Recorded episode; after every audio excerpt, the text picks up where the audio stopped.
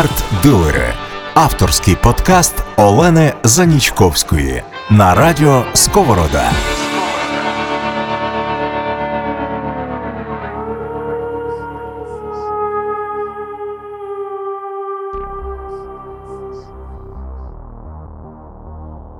Всім доброго дня. Мене звати Олена Занічковська. Сьогодні в ефірі черговий подкаст е, арт-дилери від Радіо Сковорода та платформи Art for Life.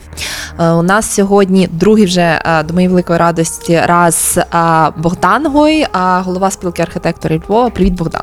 Привіт. Ми вже навчилися з тобою на ти, особливо після останнього такого перетину на неймовірно цікавій виставці, яка відбувається зараз в пороховій вежі, і співорганізатором якої є і ти, і спілка архітекторів Львова, і я галерея, і Павло Гудімов, тобто всі всі улюблені, всі улюблені люди.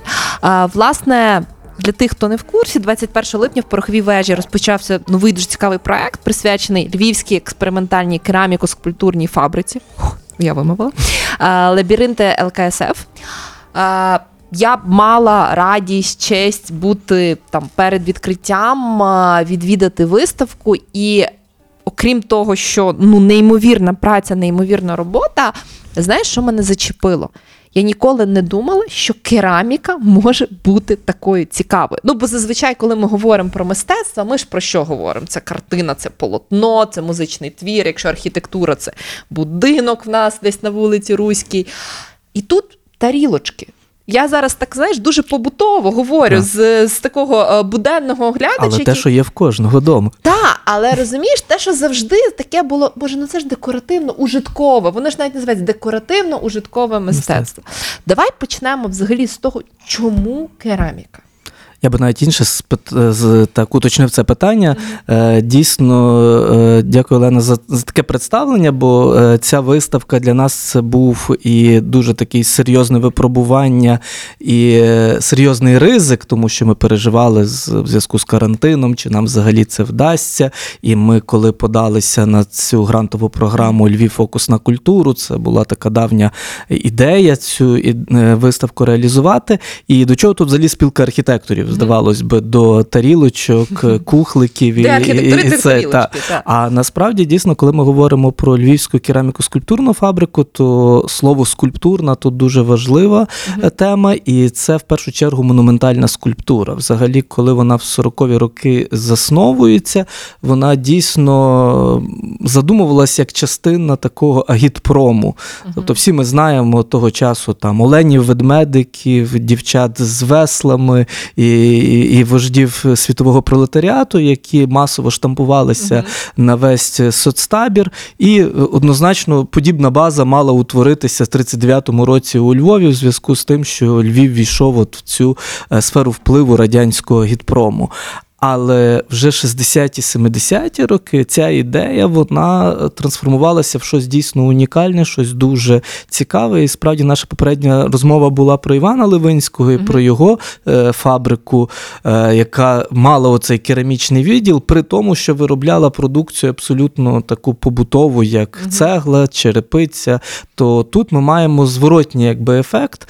З одного боку, основна задача це була монументальна скульптура, але зрозуміло, що художники не можуть весь час робити тільки монументальну скульптуру. Це треба її, треба, її так багато і не треба але це певна необхідність весь час задіювати е, людей, і це була структура оцих художніх фондів. І відповідно, як наслідок виникла ідея надати їм оцього керамічного звучання, який нібито про сувенірну продукцію, нібито про е, посуд, але це не той посуд, що фарфор фаянс. Та? Тобто це зовсім інша ідея. Це посуд, який став частиною оздоблення комплексного оздоблення інтер'єру. І справді, коли ми зараз говоримо своє рідне, то щось від кераміко-скульптурної фабрики, напевно, у львів'янина фактично в кожного є в сім'ї. Просто в когось воно в серванті стоїть, в когось десь на антресолі, а в когось вже давно викинули десь на горище.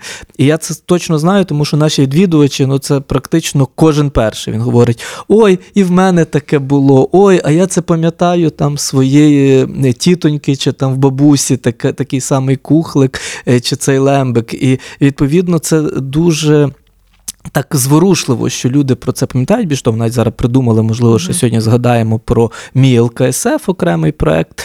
А е, другий такий блок це дійсно те, що для нас цікаво, це монументальна скульптура. Тому що, якщо ми скажемо, а де ця скульптура, то достатньо сказати пам'ятник Іванові Франкові, пам'ятник Іванові Федорову. Е, ще не до, до кінця демонтований пам'ятник на Стрийській. Та? Тобто це все ЛКСФ. Тобто є багато дуже об'єктів, які ми всі знаємо, як певний радянський монументальний дизайн, і ми ніколи не задумувались, де це робилося. Ну але слухай, пам'ятник Франка, як там саме як пам'ятник Федорова, це символи Львова. Та, це символи, те, що дуже легко впізнається. Та. Ну, особливо пам'ятник Франка це є український символ. А, і взагалі, знаєш, е, в мене дуже таке цікаве виникло відчуття, яке ніяк не могла у себе знаєш, скласти це в голові. Радянський Союз. Е, значить, ну, всі розуміють, що Радянський Союз це противник українськості, української мови, української культури. І тут я заходжу на цю виставку гуцули, українські візерунки, українські орнаменти, українські символи, причому такі, які зараз є ну, обличчям знову ж таки України. Як? Як це пропустили? Куди дивилися КПСС? Ну, це, напевно, таке дійсно складне питання. Насправді е, це не бу... не можна назвати його е, до кінця ідентичним, але треба розуміти, що у Львові була дуже серйозна школа і традиція, яку неможливо було проігнорувати. І зрозуміло, що, хоча немає прямої тяглості там від межі 19-20 століття і вже е, кінець е, 30-х, 40-ві, а згодом вже оці 60-ті, 70-ті, проте зрозуміло, що якщо зображали Львів на е, сувенірній продукції, на цих штарелях, на цих е, кувш, тих вазах, е, кувшинах, то вони, звичайно, не могли зображати якийсь інший Львів. Він який є, такий є. І в першу чергу, звичайно, зображали найбільш цінні пам'ятки, площу ринок, об'єкти для мене там дуже цікаво. Є. Майже завжди зображається порохова вежа. Тобто це своєрідні символи Львова. І е, ці символи розносились на теренах не тільки колишнього Радянського Союзу, а дуже часто за кордон вивозилися. І це дуже важливі символи. Другий момент це дійсно ця мода на гуцулів, яка виникає в епоху відлиги 60-х. Тобто ми це дуже добре пам'ятаємо і в літературі, і в образотворчому мистецтві. І зрозуміло, що воно не могло не відобразитися і е, в такому декоративно-прикладному ужитковому мистецтві. Ну і другий це власне оця ужиткова складова, те, що було заборонено в монументальному живописі, те, що було недоречним там в соцреалістичному якомусь зображенні на полотнах. Тут це було дозволено. Тобто ми знову ж таки, Та, ну, звичайно, тому що це буде. якісь ужиткові речі. Ну чому б і ні? Воно е, користується попитом, люди купують. Це щось таке, що нас вирізняє Мгм. на світовій арені. Чому б ні? І це дуже там цікава така фраза з кураторської екскурсії Павла, що говорить, що платили за ці речі золотом. Тобто всі ці експонати були на всіх експо, де був Радянський Союз представлений, і вони обов'язково е, не тільки були представлені, але й були у тою продукцією, яка реалізувалася, і яка була ну надзвичайно популярною. І це теж дуже цікаво, тому що дійсно важко було е, чекати, що якісь там соцреалістичні речі б були Мгм. такими популярними. Навпаки, коли ми бачимо Франка, Лесю Українку, Шевченка і, наприклад, Монреаль. Та? Ну, чу- ясно, що вони були поза конкуренцією, наприклад, на, тако, на такій міжнародній виставці. І ці речі вони теж представлені в нас. Їх можна побачити, такі от експонати. Слухай, перед тим як ми перейдемо до монументальної скульптури, давай ще трошки згадаємо про шкло. В чому взагалі унікальність цих виробів? Е, Чому це, чому це мистецтво? Чому ваза це мистецтво в цьому конкретному випадку? Тут, звичайно, це, це абсолютно окрема тематика. Є багато дослідників, які займаються власне в академії мистецтв е, е, цим гутним ремеслом і його дослідженням. Але дійсно, на нашій виставці, хто буде, я відповідно всіх запрошую, то скло займає таку ключову, можна сказати, таку квінтесенцію. Це на сцені великий стіл, де є е, Освітлення. від та від 60-х до вже 2000-х різні взірці скла. Е, з кераміко-скульптурної фабрики. Що дуже цікаво, що цей гутний цех він чи не найдовше проіснував. Справа в тому, що ці печі, якщо ти їх зупиняєш, на жаль, вони вже зупинені, вони фактично не піддаються відновленню. Фабрика вже тобто не вона, вона з початку 2000-х вже не працює, тобто вона є територіально, там багато що здано в оренду. е, Є ще навіть ті цехи. В нас є вони на фотографіях, в документальному фільмі, але зараз досить активно дискутується, яка ж доля цієї території, і чи взагалі варто щось там відновлювати і в якому форматі. Ну, хто не знає, де вона знаходиться, це вулиця Мучна, це е, верх вулиці Личаківської, там, якщо підніматися від центра ліворуч. От, і е, відповідно, це гутне скло, воно продовжувалось, тому що треба було наповнювати діяльність е, цих печей. А вони унікальні в тому сенсі, що, по-перше, це були надзвичайно великі об'єми.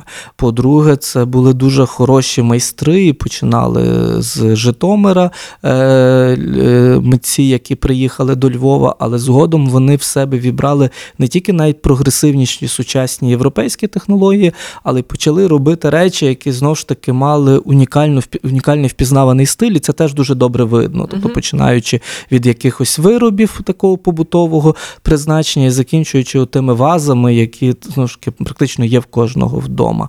Але унікальність ще в тому, що скло це такий матеріал, що неможливо повторити ідентично. Взагалі, будь-який взірець робився приблизно 300 примірників. Тобто це не так багато. І тобто, кожен з цих 300 е, все одно трошки так, але і в нас є деякі навмисно поруч поставлені е, вироби з одної, нібито серії, але одразу ти можеш побачити, наскільки це завжди унікальна річ.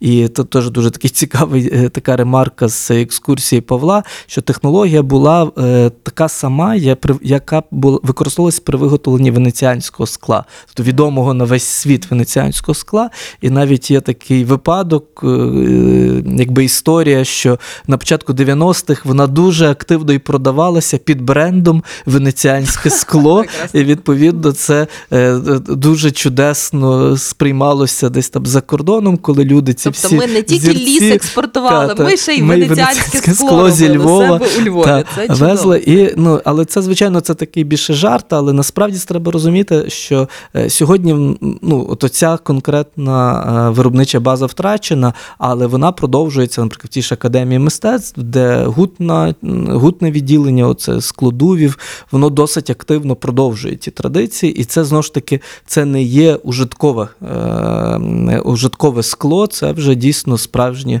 твори мистецтва, і наші художники досить часто роблять виставки. У нас є музей скла, який теж один з партнерів цієї виставки. І ми теж про те говоримо, що це то ремесло, яке, очевидно, у Львові було з найдавніших давен. Тобто воно є. Чисто нашим, і цю традицію не можна переривати, а навпаки, треба розвивати і в майбутньому. Арт-дилери на радіо Сковорода. Слухай, але я правильно розумію, фабрика вже не функціонує багато років. Ми не можемо повторити той самий досвід. Тобто, звичайно, є школа, і шкла, і кераміки, це зрозуміло, але по суті це означає, що всі ті вироби, які вже були зроблені, це є. Це є антикваріат в якійсь Ну, сенсі. Це є, це є унікальні історичні І це одна з об'єкти. ідей цієї виставки, тому що насправді вже сьогодні дуже багато колекціонерів, абсолютно навіть стихійно починають це колекціонувати. Вони вже розуміють, що е, ці речі мають певний неповторний стиль, і це своєрідний мистецький феномен. І коли ми говоримо про е, те, як правильно проводити колекціонування, мають бути альбоми, каталоги, автори. А цього, виявляється, немає. Більше того, е, ну, фабрика там закрилася на початку 2000-х, та, зараз 2020 але вже фактично все втрачено. Тобто, навіть коли записувався цей документальний фільм Спогади, е, то неодноразово говорили, як шкода, що ми це не почали років 10 тому, тому що багато хто помер, багато хто вже чогось не пам'ятає, і не завжди можна навіть дізнатися ту інформацію, тому що е, людей, які ще якось пов'язані з цією фабрикою, з кожним днем стає все менше і менше. І що цікаво, що навіть колекцій цілісних в музеях львівських і не тільки львівських, наприклад, Мгм. там е, в е, Києво-Печерській лаврі, де є оцей музей декоративно-прикладного мистецтва, національ... статусом національного. От Павло каже, є аж два експоната з більш ніж 500 взірців, які були представлені на кераміко-скульптурній фабриці. А е, з каталогів є тільки певні каталоги виставок. Нічого абсолютно не збереглося, щоб хтось займався хоча б мінімальною систематизацією цих речей. І це знову ж таки ми втрачаємо. Тобто ми дуже швидко забуваємо ті речі. І навіть сьогодні ми можемо знайти щось, і ми не можемо зрозуміти, а хто автор. І от якраз вже так е, в сторону ремарка е, на початку виставки. Це був такий дуже в пресі висвітлений момент, що ми перевезли з парку Високий замок скульптуру. І там це так сформульовано, що е, з парку перевезено на виставку, так ніби ми забрали в парку скульптуру. Вивезли Е, та, а я розкажу цю історію, що ми з Павлом, говорячи там про зелені коридори, е, з Олександрою Сладковою пішли на високий замок, зайшли за територію е, ресторану Високий замок, і там е, фактично, якби навіть не задній двір, а така якась стежка, яка обходить от цю обгороджену територію. При заборі в кущах похилена стояла ця скульптура з відбитою рукою, носом і так далі. І це от вона паркова скульптура. І для нас був просто шок, тому що скульптура дуже якісна. Очевидно, що вона робилась на ЛКСФ, бо видно це просто по технології виконання. І нічого не відомо. Ні назви, ні в кого на балансі, ні хто автор. Стоїть стоїть, та й стоїть. стоїть. Та. І от ми тоді сказали, що а і, прийдіть, подивіться, це просто унікальна з точки зору художньо-мистецької якості скульптура. Більше того, ми коли її поставили в пороховій вежі, багато людей її проходить, вони навіть не розуміють, що це експонат, тому що вона там ніби все життя Та, стояла. та, ніби І це- та, там, ніби от, от е, спеціально для цього інтер'єра була та. зроблена. І це, і, і це просто так дивує. І таких прикладів дуже багато. І от зараз ми говоримо: а давайте ми все ж таки ми просимо, можливо, хтось побачить. Вже фотографію знайшли. Поки що ще не публікуємо. Павло її каже до, до пори до а часу. там, якщо не помиляюсь, була якась така цікава історія про те, що експонати десь один навіть на смітнику знайшли. Та там, я думаю, і не один знайшли, тому що багато речей. Ну, до речі, це, Павло Гудімов і Богдан Гой лазили. Наступна стаття в медіа. Павло Гудімов і Богдан Гой лазять по смітниках і відбирають бомжів. Кераміку Це, ні, ні, насправді Мгм. тут є інший цікавий момент. Я не скажу там про смітник, але багато є речей, які видавали, віддавали просто задарма. І коли ми думали, а як робити сувенірну продукцію, ну, звичайно, можна було би там, я не знаю, якісь, як ми робили на Ливинського, пряники в вигляді плитки там, чи ще якісь такі речі. А виникла ідея, що стільки є речей, які просто є задарма. Тобто, от вони там якісь горнятка, чашечки, тарілочки, ще щось. Ми вирішили, давайте це і буде сувенірна продукція. І оскільки вона отримана фактично безкоштовно, ми кажемо, кожен, хто приходить, може поставити свою ціну. От скільки він вважає, має коштувати цей сувенір. І це дуже цікаво, це дуже користується попитом. Такий і це міні-аукціон. так, так. Тобто, що от люди самі визначають, наскільки це цінне. І от це насправді це речі, які ну умовно можна сказати, хтось, якби щоб не викинули, віддав.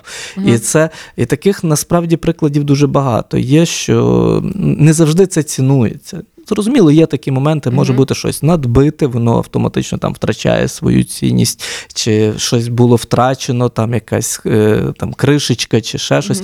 Але е, зрозуміло, що. Коли ми сьогодні починаємо про це говорити, я вже тепер бачу, що ця річ дуже е, видно виграє той, хто створив колекцію дотепер. Тепер це вже стає своєрідний феномен, і це буде досить активно, е, вже популярно е, на новому витку свого розвитку.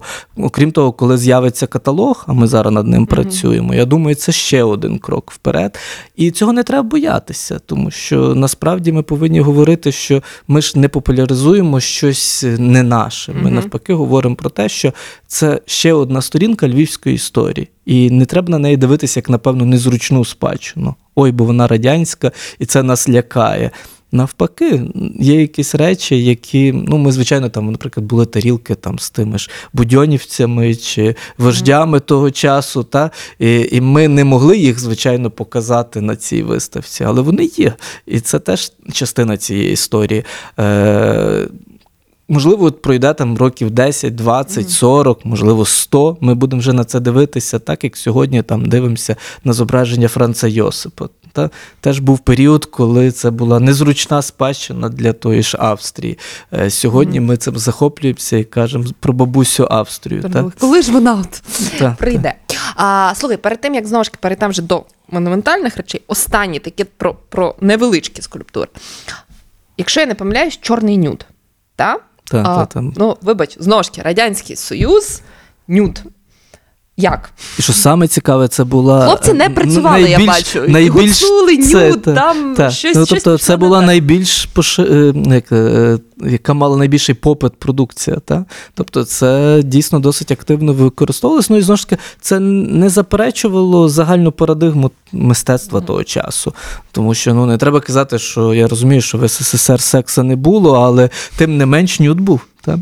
От якось так скульптурки робили, і вони були дуже, Дуже красиві, та, дуже ду- красиві. дуже з мистецької точки зору надзвичайно е, вдало зроблені, і, і це не треба пояснювати. Хоча поруч ми бачимо там звіриний стиль, та, тобто з тих стилізованих тваринок, е, чи там є цей Ісанбаєв, теж так цікаво, що треба знати, хто це такий, а всі питаються: ой, така класна скульптура, і це дійсно треба е, відзначити, наскільки вміло можна було е, і, і цю тему розкрити е, в, е, в цій дрібній скульптурі. Хоча, знову ж таки, я думаю, такі скульптурки, такі милі е, зображення, вони дуже в багатьох є дома, і всі до них вже відносяться не там до як- якогось Мгм. там прихованого еротизму, а до е, частини епохи того, е, того часу.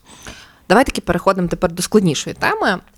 Монументальна скульптура. Давай, може, почнемо взагалі з що таке монументальна скульптура, особливо того періоду, та, коли вона вироблялася власне на ЛКСФ, і в принципі монументальна скульптура як явище. Це дійсно таке унікальне явище дизайну. І коли ми говоримо про монументальне мистецтво і взагалі е, ідею монументалізму, тобто звеличення засобами дизайну і архітектури якоїсь тематики, е, це значно глибша тема, ніж просто робота скульпторів і художників. Це те, що прописується там з дитинства в якомусь такому підсвідомому коді кожної людини. І дійсно, коли ми сьогодні там говоримо про того ж е, Франка, то найбільше всіх вражає це її монументальний масштаб, та? тому що ця скульптура її неможливо пройти. Е, Мимо її неможливо не помітити.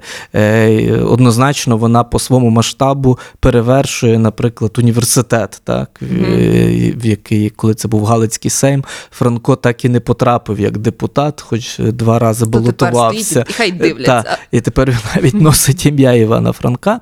От, але е, що цікаво, що, наприклад, навіть з цієї скульптури була надзвичайна дискусія, чи він має дивитись обличчям на університет, чи він має бути фактично задом і ніби виходити з нього. Мгм. І були різні погляди, збереглися е, спогади е, того часу. І е, для того, щоб перевірити, наприклад, цю скульптуру в натуральну величину спочатку зробили з гіпса, і в нас є фотографія на виставці, де це показано. І лише після того, як художня рада, яка приїхала, подивилась на цю скульптуру, вони сказали: добре, хай дивиться обличчям на Мгм. університет. І тоді почали вже робити його з цього рожевого граніту прямо по місцю саму скульптуру. Більш того, в нас є на виставці і модель, як її е, робили, тобто як Мгм. шукали цю форму.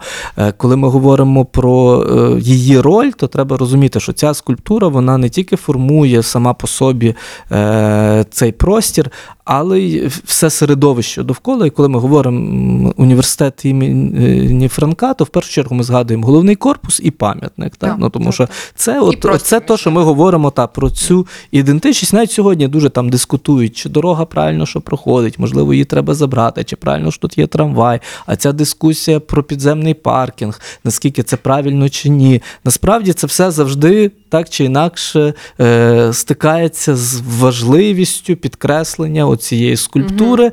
І навіть була дискусія, можливо, її треба демонтувати, тому що вона радянська, та, і вона такий радянський е, мон- Мгм. монументалізм. Але я думаю, сьогодні вже ні в кому така ідея в голову не Ну, приходить. Вона була в 90-х. Та, це вже так. І, це. і відповідно, е, це важливо, що такі скульптури вони дійсно потім є частиною нашого сприйняття міста. Тобто, друга, теж казав про Івана Федорова. Та, точно та сама історія. Навіть було, мені здається, вже прийнято рішення про його демонтаж, і там мав стояти пам'ятник селянину, і якийсь подарунок з Канади. Я до кінця не пам'ятаю там вже хто був автором, але це реально дискутувалося, тому що казали, ну який він ж першодрукар? Він у Львові вчився друкувати, а першодрукарем його зробила оця радянська історіографія, і е, взагалі він завеликий для будівлі цього королівського арсеналу, і взагалі навіщо його в свій час поставили.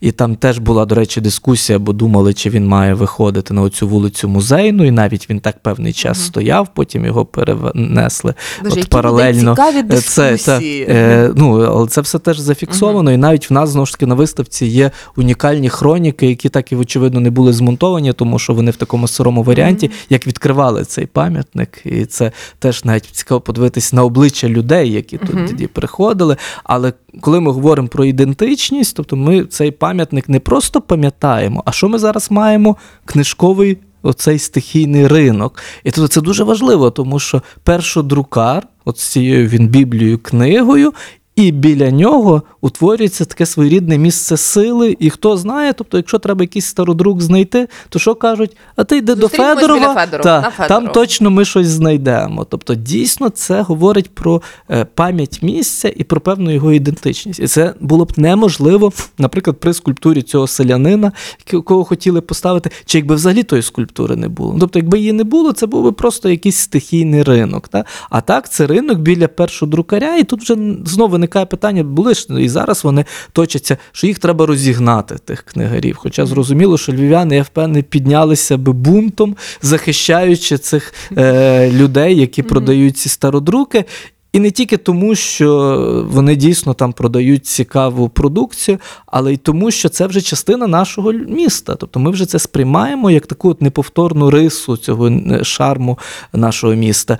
І та, звичайно, це треба якось надавати більш цивілізованих форм, тобто шукати якісь з- такі форми, щоб це виглядало і красивіше зовні, щоб це не був як просто базар, і в той же час е, не, не знищити оцю стихійність. Автентичність Так, тому що якщо ти там просто поставиш якихось продавців. В гарних костюмах З логотипами і, видавництв, та- та, то, то- то все це втратиться. Ну, оця, це мені здається, що е, це взагалі от відсутня в нас культура так званих блошиних ринків, яка є При тому вона в всьому світі, і, наприклад, попасти е, біля сцени на ринок е, в Парижі, ну це must be черги для і календар, так. коли вони відкриваються, якраз це надзвичайно, надзвичайно цікава культура. Мені здається, що нам не вистачає більше блошиних І ринків у Львові. Ні, але більше. знову ж таки вони повинні знаходити свої місця. Тобто вони не повинні перетворювати місто на базар.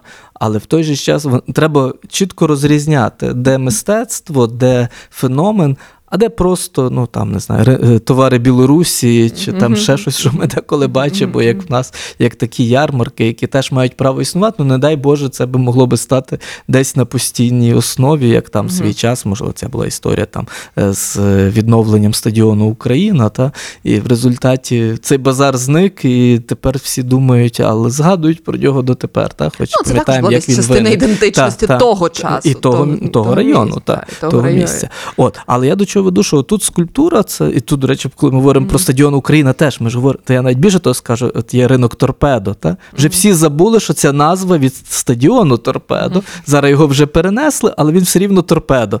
І це, тобто, до чого я веду, що архітектура, особливо така велика, монументальна скульптура, архітектура, середовище, вона має дуже важливу роль в формуванні міської ідентичності. І її ігнорувати не можна, тому що вона, як певний топонім, навіть може переноситись. І е, коли ми говоримо про стадіон, коли ми говоримо про якусь площу, коли ми говоримо про якусь знакову будівлю, вона вже є сама по собі тою цінністю, яку треба вивчати, досліджувати, популяризувати. І коли ми говоримо там Єлисейські поля, правда, ми ж собі ми не задумуємося, що це просто бульвар. Так? Але ми задумаємося, що це щось таке, про що ми згадуємо, коли ми говоримо про Ейфелеву вежу. Ми знову вже всі давно забули, що це просто був виставковий експонат. Парижани Е, це- ненавиділи його, ненавиділи. Ні, і вона була просто- тимчасова споруда. так. Зараз це велика проблема, тому що вона була просто не розрахована на стільки років, скільки вода вже стоїть, і не знають, що з нею робити. І порядні кожен раз парижани треба... казали, е, Боже, це просто ганьба Та. на обличчі нашого святого міста. та. Оце А от. потім робиться центр Помпіду, та, який кажуть, що найбільше більш французький, тому що він чимось схожий на на, на цю Ейфелеву вежу. От І таких от прикладів дуже є багато, і не тільки там в столицях Європи, але й в світі. І треба розуміти, і це все вписується в цю парадигму монументалізму, монументального дизайну. тобто того серйозного масштабного е, проєктування, яке вже не просто підлаштовується під простір, а його генерує, створює йому якусь нову впізнаваність і ідентичність. І отут скульптура це номер один. Арт-дилери на радіо Сковорода. А, Слухай, така болюча, напевно, тема, складне питання, тому що, ну добре, Франко, хай живе, най буде.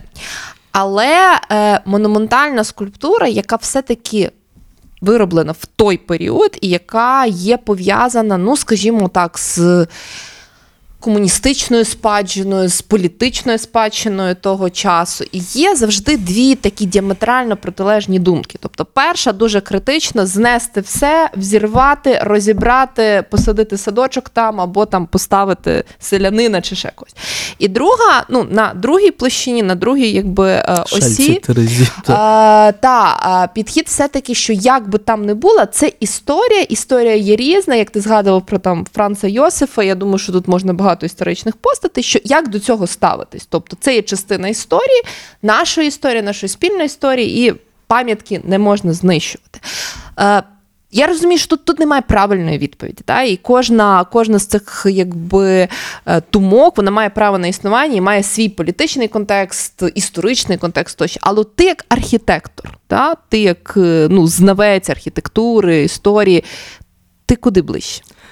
Це дійсно дуже складне питання. Я знову трошки піду з uh-huh. іншого боку. Uh-huh. Насправді, пам'ятаєте, цей період Ленінопад. Та? Uh-huh. Тобто ми дуже добре його пам'ятаємо. Більше того, тоді була така фраза, де Ленін впав, там стала Україна, а де ще стояв, от України не було. І я собі так думаю, не знаю, чи ви в курсі, але в радянські часи були такі плани на цьому копець високого замку. Там мала стояти просто така велетенська скульптура Леніна. Такий собі Ісус, як де Жанейро. Ну, от да? щось от, таке. Е, та. Угу. І це багато львів'ян е, моделили, думали, рахували. Е, тобто це були скульптори, архітектори, угу. конструктори, які е, е, приділили багато часу, щоб цю ідею таки реалізувати. І я деколи кажу, дуже добре, що її не реалізували, тому що я думаю, Львів був би зовсім інакший, угу. якби цей монумент стояв. Та? І його не так легко демонструвати демонтувати, як той пам'ятник, який був перед оперним театром. Mm-hmm. Хоча я впевнений, що навіть і це місце перед оперним театром воно було не випадкове. Тобто це настільки знакове місце сили взагалі Львова, що цей пам'ятник він був ну, практично на всіх фотографіях. Та? Тобто люди, mm-hmm. які там стояли, вони фотографували оперний театр, але поруч але стояв Ліч він на, дивився. На, та, та, на, на трибуні цей. Mm-hmm. Е, вождь пролетаріату. Е, чому це важливо? І тут якраз іде питання. З одного боку, звичайно, я, як людина, яка займається історією архітектури, дослідженнями і взагалі mm-hmm. таким етнокультурним контекстом архітектури і дизайну, мені очевидним є, що будь-який монументальний дизайн, взагалі скульптура, те, що формує простір, вона є цінністю сама по собі не прив'язана до ідеології. Тобто, якщо вона виникла, вона вже є цінністю, її треба однозначно в тій чи іншій формі зберігати. Адже ну, так звані пам'ятники Альоші, там Відні і в Берліні, тобто ці радянські солдати, е, вони ж не, не демонтуються. І хоч ця тема теж там піднімається, але однозначно всі розуміють, що це теж наша історія. І здавалось би, давним-давно можна було це зробити. Причому там теж все так неоднозначно. Е, але тим не менш ці пам'ятники є, тому що це частина їхньої історії. Наприклад, Відні там ну, просто унікальний момент. Це було місце, де збиралися ці прихильники комуністичної ідеї, і вони просто вирішили прямо перед цим пам'ятником зробити величезний фонтан, так щоб перед ним неможливо було збиратися. І це і в такий спосіб засобами дизайну вони вирішили і певну ідеологічну проблему. Щось цікаве є, наприклад, є монумент е, Карлу Марксу і Фрідріху Енгельсу в на е, Олександр Пляц в Берліні. Теж стояла дискусія, чи їх, бо це радянська частина Берліну була, її центр, чи треба її демонтувати, чи ні. Вони теж пішли в такий досить цікавий спосіб з точки зору дизайну. Вони навколо них поставили такі з полірованої сталі екрани, так що коли ти йдеш по цьому парку. Ти з жодної видової точки цих пам'ятників не бачиш. І тільки якщо ти до них підійдеш зовсім близько, ти можеш побачити ці скульптури, тому що вони були так поставлені, щоб вони з усіх точок проглядалися. За рахунок цих екранів, на яких написана історія власне цього радянського періоду Берліна, тобто це такі інформаційні стели. Тобто вони, по суті е, перетворили пе- те, що було символом комунізму, на символ антикомунізму. Ну, щось на таке. історію, Вони зробили на... так. Знаєте, як на- в нас є е, музей релігії і атеїзму, отут щось було дуже схоже. Як розказати про релігію в Радянському Союзі? Треба говорити про атеїзм. Та? Тут я не, не кажу, що це. Панацея, але це дуже такі от правильні ходи, як можна було в такому випадку правильно це подати. І навіть я думаю, ми зараз поговоримо ще про цей монумент е, радя... слави радянської армії е, на е, Стрийській, так, який завершував, який теж от зараз йде питання, що нібито цю скульптуру мають перенести в музей терору. Ну, це правильний шлях в тому сенсі, що хоч зберегти цю скульптуру. Але сам монумент втрачається, і зараз дуже велике питання: а що буде натомість? Тому що е, з містобудівної точки зору, оця вісь Стрийської це ну, надважлива вісь, це ще одне з таких місць архітектурної сили міста. І от мені, наприклад, дуже прикро, що не було дискусії спочатку, що там має виникнути, але вже ми свідками є того, що е, е, сам монумент демонтують. І хоча я розумію, що це продовження цього ленінопада, і логіка в цьому процесі є, його дуже важко зупинити. І в той же час мені особисто шкода цього монумента, тому що він теж є не тільки частиною нашої історії, але й ну, просто унікальний там з точки зору е, технічних рішень, тобто ця стела, цей вхід в парк, ця історія. Тобто, знову ж таки, це місце, де був цвинтар, тобто тут теж є свій такий цікавий момент. І оце ж. Теж не можна от просто взяти і викреслити. Тобто, очевидно, зараз має бути дискусія, а що має бути на цьому місці. Мені би хотілося, щоб цей процес був пов'язаний. Тобто, якщо ми вже говоримо про демонтаж, ми повинні говорити, а чим ми повинні замінити. Ще якби така ремарка, е, я маю нагоду викладати в Запорізькому е, е, Запорізькій політехніці, от цей технічний університет, і там ну, дуже цікаво слухати їхніх студентів, коли вони от ведуть дискусію, чи треба було демонтовувати оцей мегалітичний пам'ятник Леніну, який в них на проспекті Леніна, який показував рукою на Дніпрогес. І це теж так цікаво в тому сенсі, що вся урбаністична структура міста була зав'язана на цей пам'ятник. І коли їм відірвали, ви знаєте, це як от їхню ідентичність забрали. І тут теж виникає питання: можливо, треба було, ну я умовно кажу, е, князя якогось поставити, чи якусь зразу придумати, можливо, архітектурну форму, там церква, капличка, ще щось, яке б це замінило. Бо коли його просто забрали, а там був такий момент, що його і в вишиванку вдягали, і намагалися якось все ж таки зберегти, і там щитами закривали, і це. Але ну, все ж таки було прийнято рішення про його демонтаж. І говорю, наприклад, для такого міста, як Запоріжжя, це просто вирвати історію всього міста, от тих мешканців, які там живуть, і які себе не уявляють без цього монумента. І це дуже важлива тема, тому що коли ми забираємо, ми повинні тоді думати, Що чим ми ми, даємо? наповнимо. Тому що це, е, ця посудина не може залишатись порожньою. Якщо вона порожня, вона ну, викликає порожнечу в тих людях і, певно, навіть зневіру ну, там, в своєму місті, в своєму розвитку. І для мене, наприклад, там було відкриття, що населення Запоріжжя більше, ніж Львова. Але ми його якось так сприймаємо, як якесь таке невеличке провінційне містечко. І ти так думаєш, та такого бути не може. Ні, дивишся, дійсно там Ну, е, 750 е, тисяч, і в принципі це Ну, величезне знаєш, мені місто. здається, що це ти сказав дуже дуже таку гарну фразу про не можна просто взяти і викреслити, та? Е, тому що. Е, От мені здається, що є в нас оця проблема, що не дуже хочеться, знаєш, просто закрити очі, викреслити і такі, знаєш, як діти, не було, нічого не було. А вчитися, знаєш, мені завжди тут було. Ми так трошки пішли в таку, напевно, складну тему, але знаєш, це приклад німців, які, ну, які мали дуже складний період своєї історії. І які його навчились проживати. Складно, довго, ну тому що, вибач, е, те, що вони там поробили, також це наробили хлопці, наробили трохи хлопці. та. Так, але це знаєш, це про прийняття, проживання і вміння йти з цим далі. І от е, мені дуже подобається ця думка про те, що знищення, от просто знищення, це не є вихід. Вихід є, якщо ми знищуємо, що ми даємо взамін. Да? І друга дуже цікава думка це про ну це напевно ми йдемо в урбаністику, в Ну, то, принципі, що мені в- ближче. Да. Але формування просторів та, і зміна просторів е, від монументальних речей до тої ж, вибач, тарілочки, яка, бо залежно від того, що в тебе висить вдома на стіні, або який посуд, або яка ваза в тебе стоїть в хаті, це ж так само вплив. Це так само вплив і на свідомість, і на культурний код. Знаєш, тут дуже дуже дуже цікаво, що е, як це все в своїй сукупності формує. От те, що ти кажеш, ідентичність формує історію, формує усвідомлення себе. Не, не Я не дам забрати в себе пам'ятник Федорова чи Франка. Це ну, ну куди? Ну, це, це, це Так, це дійсно це. Це, напевно, тема окремої передачі, щоб Мгм. говорити е, навіть про такі філософські теми, але дійсно я абсолютно повинен погодитися і хотів би це підтримати, що е, не можна зупинитися в своєму розвитку. Більше того, ми навіть зараз бачимо певну тяглість е, цих ідей, тому що коли ми можемо там обговорювати не менш монументальні пам'ятники Степанові Бандері Мгм. і Андрею Шептицькому, та, то ми можемо десь в якійсь мірі. Сміливо сказати, я впевнений, це буде потім артикульовано через е, якийсь вже період дослідниками, що це продовження насправді радянської традиції.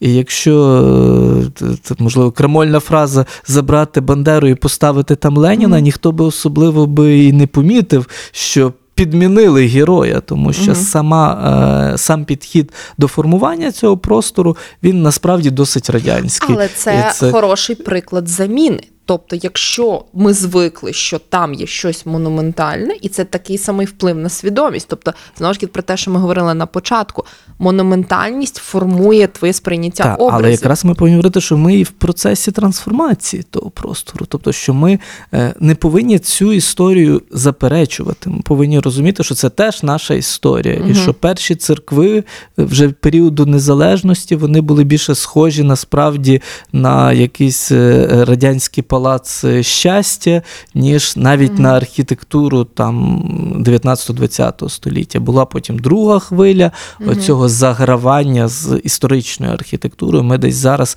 тільки-тільки від неї починаємо відмовлятися. І я був свідком цієї мегадискусії, коли була проведена, був проведений архітектурний конкурс на храм вже е, Православної церкви в Україні, тут на Пекарській, і переможець, в принципі, обрали більш традиційний варіант. Але скільки було унікальних таких прогресивних е, прикладів, і сьогодні досі йде дискусія, чи вдалий був вибраний проект, чи треба його реалізовувати. І вона ще продовжується. Але насправді це глибше, ніж просто конкретно цей конкурс. Це йде питання, чи ми вже пере... е, змогли перейти цей етап, чи ми вже таки починаємо знаходити щось е, українсько-ідентичне вже періоду незалежності, чи ми все ж таки продовжуємо певну традицію, і незалежно, чи це традиція е, там часів УНР та і формування Мгм. Української держави, чи це традиція от, радянського періоду, який е, так чи інакше теж впливав на уми, на світосприйняття і на архітектуру і дизайн. І сьогодні просто треба не зупинятися, треба експериментувати, робити сміливі рішення, любити е, експеримент. І не завжди це буде вдалий експеримент, але в ньому можна буде знайти щось нове, щось цікаве. І тут, коли ми говоримо про скульптуру, то е, це найпростіший спосіб. Знаєш, на цій попередній нашій Мгм. зустрічі я розказував про Левинського, як, як він популяризував український стиль, Мгм. що він починав з цієї предметки і робив ці декори, які потім Мгм. перейшли в архітектуру. Тут ми зараз повинні це саме пройти. Тобто, дійсно, фабрику ми як сторінку перевернули, але лишилася традиція, школи, викладачі, колишні працівники. Це стало вже відділом не декоративно-прикладного інституту, а вже академії мистецтв. Вони починають ці речі експериментувати, робити. І Просто треба ну, прожити тих ще там років 40. Та вже ми mm-hmm. у цьому будемо в наступному році. В нас 30 років незалежності. Я думаю, що вже на 40-ву річницю ми зможемо сміливо говорити. А оце вже перші паростки сучасної української архітектури і дизайну. І в першу чергу вона, напевно, буде от в цьому прикладному аспекті mm-hmm. і в е, предметному дизайні. Тобто, то, що ми говорили, що це зараз тільки-тільки починається, але це дуже цікава е, така лабораторія де можна щось знайти, де треба mm-hmm. щось експериментувати. І давайте дочекаємося. Давайте дочекаємося. Арт-дилери на радіо Сковорода. Слухай, щоб дуже цікаво, як завжди, не хочеться говорити і говорити на останок. Які плани по виставці і по по тій колекції, по суті, яка зібрана, і по наступних кроках взагалі? Ну насправді це ж не є якась така, знаєте, спрямована, угу. стратегічна задумка. Ми е, багато що робимо, воно відбувається не скажу стихійно, але від серця. Та? Угу. Тобто, от ми дивимося, що реально е, треба і що потребує такого е, пошуку. І дійсно, без перебільшення, от оця виставка Іван Левинський угу. імпульс стала імпульсом вже для Львівської кераміко-скульптурної угу. фабрики. Навіть коли ми говорили, що це своєрідний місток між е, Україною початку ХХ століття і початку 21-го, то е, тому і виникла назва лабіринти, тому що це був ніякий не місток, а це такий лабіринт, яким ми, можливо, прийшли, можливо, і заблукали. Е, І зрозуміло, що тільки тепер ми побачили, який це феноменальний пласт. Коли це починалося, то ну, уявлялося, що це буде просто розповідь про ще одну історію е, львівської мистецької mm-hmm. такої е, е, ідентичності.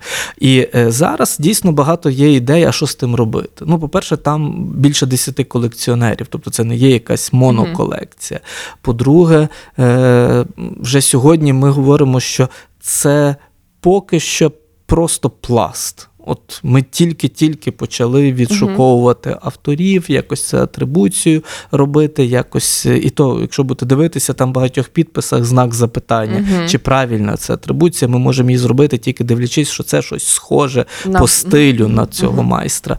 Е, Немає там конкретних документів, які би це підтверджували.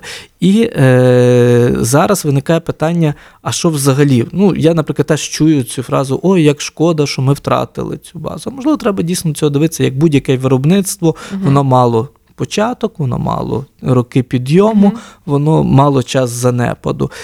І з цією фабрикою пройшов цей процес. Чи є зміст відновлювати фабрику, яка була е, невід'ємною частиною взагалі радянської системи? Ну, очевидно, ні. Але що однозначно треба робити, треба розуміти, що має бути така база. Чи це буде при академії мистецтв, чи це буде щось муніципальне, чи це буде якась можливо інституція, яка виникне. Ну, час покаже. Другий момент, чи треба це експонувати? Та, звичайно, ну такий просто фантастичний розвиток подій. Е, з'явився якийсь супермеценат, навряд чи це можна там повішати на бюджет mm-hmm. міста, і він скаже: Я хочу зробити от е, такий музей, який би це розповідав mm-hmm. на постійній основі. І це може бути таке. Ніхто не сказав, що це неможливо. Але для мене це поки що такий фантастичний момент. Ми вже навіть насправді проговорювали, а де би можна було зробити mm-hmm. такий музей. І багато людей казали, а давайте там, де автобусна станція на Стрийській. Тому що е, з, з урбаністичної точки зору її розміщення не саме в вдале. Mm-hmm. Там є свої моменти, вона відірвана від е, аеропорта і від залізнодорожнього вокзалу, і хоч в генплані є зв'язок, але всі розуміють, що цей зв'язок не є ефективний, тому фактично зараз і міжнародне, і таке сполучення, воно десь розвивається на території вокзала, і скільки б його адміністративно звідти не забирали, людям так зручно. І подивимося на той ж краків. Ми бачимо, що е, залізничний вокзал і автовокзал вони би мали бути десь ну, в пішохідній доступності. І виникає питання: а що ж робити з цією будівлею, насправді унікальною будівлею, якраз 70-х радянської епохи? Отакий був би музей е, для кераміко-скульптурної фабрики. Тим більше, що люстра, які зараз втрачені, теж були зроблені там е, на кераміко-скульптурній фабриці. От оці величезна монументальна скляна люстра, яка була в центрі цього е, вокзалу. І я думаю, якщо б її в якийсь спосіб відновити, це міг би бути мегаекспонат окремий. Це один варіант розвитку подій. Інший, можливо, це можна в якомусь меншому форматі зробити як мандрівну виставку і про цей феномен говорити там в Україні, в інших містах, за кордоном. Але це вже, напевно, залежить від Павла. Тобто це була його ідея, Павло Гудімов це ініціював. Якщо в нього буде е, можливість і знову Мгм. якісь ресурси, буде підтримка, наприклад, тих ж грантів. Е, я думаю, місто від цього точно не втратить, тому що е, будь-які такі історії, вони. Потім вертаються туристами, сувенірною продукцією, якимись каталогами, книжками і просто впізнаваністю в світі. Тому що коли ми говоримо, а як ми впізнаємо Львів сьогодні, ну ми в першу чергу знову ж таки говоримо там площа ринок, оперний театр і архітектура межі 19-20 століття. Але наша історія не закінчилась в той період. Навпаки, є і період ХХ століття, повоєнні роки, початок незалежності. Він не менш цікавий. Просто, можливо, ще немає історичного такого е, відстані, щоб про неї говорити. Але от про кераміку скульптурну фабрику, як про феномен, ми вже почали говорити, і я думаю, дуже вчасно. Супер, дуже дякую. Я сподіваюся, що ще встигнуть львів'яни і гості міста відвідати Та, виставку. до середини жовтня щоденно, крім понеділка, вежа. з 12 до 8 ми навмисно змістили е, графік роботи трохи пізніше, тому що багато хто приходить після роботи, і е, фактично щовихідні є кураторські екскурсії Павла. Слідкуйте за нашими анонсами на сторінці у Фейсбуці та в Інстаграмі. Супер, дуже дякую. До наступних зустрічей. Все, дякую за, за цю розмову. До зустрічі.